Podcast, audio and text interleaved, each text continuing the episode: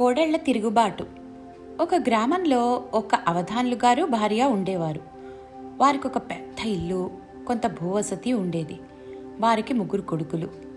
ముగ్గురు కొడుకులు ఉదయం ఇంటి వద్ద భోజనాలు చేసి దగ్గరలో ఉన్న పట్టణాలకు వెళ్ళి ఉద్యోగాలు చేసుకుని తిరిగి చీకటి పడే వేళకు ఇంటికి వచ్చేవారు. గ్రామం గుడిలో రోజు పురాణం చెప్పేవారు. అవధాన్లు గారు భార్య సాయంకాలం వేళ పురాణం వినడానికి వెళ్ళి చీకటి పడ్డాగా బస్తీ నుండి తిరిగి ఇంటికి వచ్చే కొడుకులతో సహా ఇల్లు చేరుకునేవారు. అవధాన్లు గారి ముగ్గురి కొడుకులకు పట్నంలోనే పెళ్ళిళ్ళు అయ్యాయి. భార్యలు కాపురానికి వచ్చారు. వాళ్ళు ముగ్గురు పట్నంలో పుట్టి పెరిగిన వాళ్ళు. వాళ్ళ భర్తలు పట్నంలో ఉద్యోగాలు చేస్తున్నా వాళ్ళు పల్లెటూరి జీవితం గడపవలసి వచ్చింది. ఇది వాళ్ళకు అస్సలు నచ్చలేదు. సాయంత్రం పూట అత్తమామల పురాణం వినడానికి వెళ్ళి చీకటి పడ్డాక తమ భర్తలతో ఇంటికి తిరిగి వచ్చే మధ్యకాలంలో ఆ తోడికోడళ్ళు తమ తమ కష్టసుఖాలు మాట్లాడుకునేందుకు బోలెడంత సవకాశం ఉండేది. ఈ దిక్కుమాల పల్లెటూరులో ఏమీ తోచట్లేదు అన్నది పెద్ద కోడలు. అవునక్క ఈ ముసలాళ్ళ మూలానే మన మొగుళ్ళు ఈ పల్లెటూరు వదలకుండా ఉన్నారు అన్నది రెండోది. మా ఆయన పట్నంలో ఉద్యోగం చేస్తున్నాడనే కదా నన్ను మా వాళ్ళు ఇక్కడ ఇచ్చారు? పల్లెటూరి గబ్బిలా ఇలాగే బతుకుతానని తెలిస్తే మా వాళ్ళు నన్ను ఇక్కడ ఒక్కనే పోదురు అన్నది మూడోది. ముగుళ్ళను పోరి వాళ్ళ చేత బస్తీలో కాపురం పెట్టించడం సాధ్యమయ్యే పని కాదు. ఎందుకంటే అందుకు పెద్దవాళ్ళు ఎంత మాత్రమూ ఒప్పుకోరు. కొడుకులేమో తల్లిదండ్రుల మాట జవదాటరు.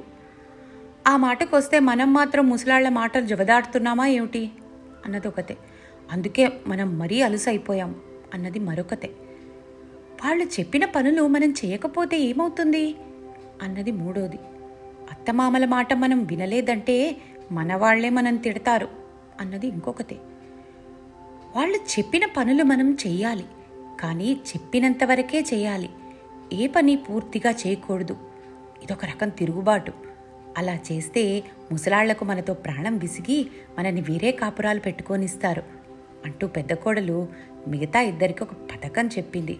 అది చాలా బాగుందని అలాగే చేస్తామని మిగిలిన కోడళ్ళు కూడా అన్నారు. ముగ్గురు కోడళ్ళు తిరుగుబాటు ప్రారంభించారు. అత్తగారు ఒక కోడలను ఇల్లు చిమ్మమనేది ఆ కోడలు ఈ గదిలో దుమ్ము ఆ గదిలోకి ఆ గదిలో దుమ్ము ఈ గదిలోకి చిమ్మి ఇల్లు చిమ్మానత్తయ్యా అనేది. మామగారు మడిబట్ట ఆరవేయమంటే మరో కోడలు ఆ బట్టను ఉన్నపళ్ళంగానే ఆరేసేది. అదేమంటే మామగారు మడిబట్టను ఉతికి ఆరేమనలేదే అనేది. అత్తగారు ఏ కోడలనన్నా అంట్లు తోమమంటే ఆ కోడలు అంట్లు తోమి కడగకుండా వదిలేసేది. ఆ కోడళ్ళ తిరుగుబాటు చాలా దాకా వెళ్ళింది. అత్తగారు మామగారికి అన్నం పెట్టమంటే బిస్సట్లో అన్నం మాత్రమే పెట్టి కూర పప్పు పచ్చడి వేసేవాళ్ళు కారు. పొయ్యి మీద నుంచి అన్నం గిన్నె దిప్పండిరా అంటే దింపి కట్టెలు ఆర్పేవారు కాదు. పొయ్యి మీద ఏదైనా మాడుతోందేమో చూడమంటే మాడేదానికేసి చూసి ఊరుకునేవారు. కోడళ్ళ ఈ ప్రవర్తన ముసలివాళ్ళకు చాలా బాధాకరంగా పరిణమించింది. వాళ్ళు కోడళ్ళను ఏమీ అనక కొడుకులతో చెప్పుకుని బాధపడ్డారు. కొడుకులు అంతా విని మీరేమీ దిగులు పడకండి వాళ్ళ సంగతి మేము చూస్తాం అన్నారు. వాళ్ళ ముగ్గురు తమలో తాము మాట్లాడుకున్నారు. ఆ తరువాత వారు తమ తమ భార్యలను సంక్రాంతి పండుగ వస్తోంది కదా మీకేం కావాలి? అని అడిగారు. నాకు కంచిపట్టు చీర అంటే ఎంతో ఇష్టం అంది పెద్ద కోడలు. నాకు బంగారు గాజులంటే తగని మోజు అంది రెండో కోడలు. నాకు చంద్రహారం మీద అమిత సరదా అన్నది మూడో కోడలు. ఇది జరిగాక ముగ్గురు కోడళ్ళు సంక్రాంతి కోసం ఆత్రంగా ఎదురు చూడసాగారు. మధ్య మధ్య వాళ్ళకు అనుమానం వస్తూనే ఉండేది. పెద్ద కోడలు తాను కోరిన కంచిపట్టు చీర ఏ రంగుతో చెప్పలేదు. రెండో కోడలు తనకి ఏ రకం బంగారు గాజులు కావాలో చెప్పలేదు. మూడో ఆవిడ చంద్రహారం బిళ్ళలు గుండ్రంగా ఉండాలో కోలగా ఉండాలో చెప్పలేదు. వాళ్ళ భర్తలు కూడా మళ్ళీ ఆ విషయం ఎత్తనేలేదు. ఇంతలో సంక్రాంతి రాని వచ్చింది. పండగ ముందు రోజు ముగ్గురు కొడుకులు ఏవేవో తెచ్చారు కూడా. పండగ రోజు కోడళ్ళ ఆనందం చెప్పనలవి కాదు. అందరూ సావిట్లో కూర్చునుండగా పెద్ద కొడుకు కంచిపట్టు చీర తీసుకొచ్చి తల్లికి ఇచ్చి అమ్మా నువ్వు ఈ పట్టు చీర కట్టుకో. నా భార్య చాలా సంతోషిస్తుంది. దానికి కంచిపట్టు చీర అంటే ఇష్టంట అన్నాడు.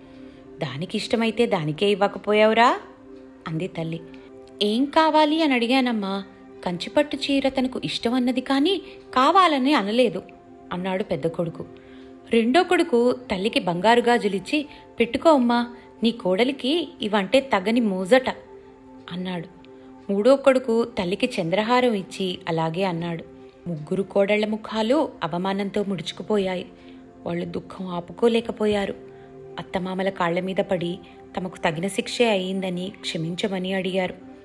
అత్తగారు కోడళ్ళను బుజ్జగిస్తూ మీ వస్తువులు మీరు తీసుకోండ్రా ఈ వయసులో నాకు ఇవన్నీ కావాలా? అన్నది. అటు తర్వాత ఆ కోడళ్ళు అత్తమామలను తల్లిదండ్రుల కన్నా ఎక్కువగా చూసుకుంటూ బుద్ధిగా మసులుకున్నారు. అందుకే కలిసి ఉంటేనే కలదు సుఖం అంటారు.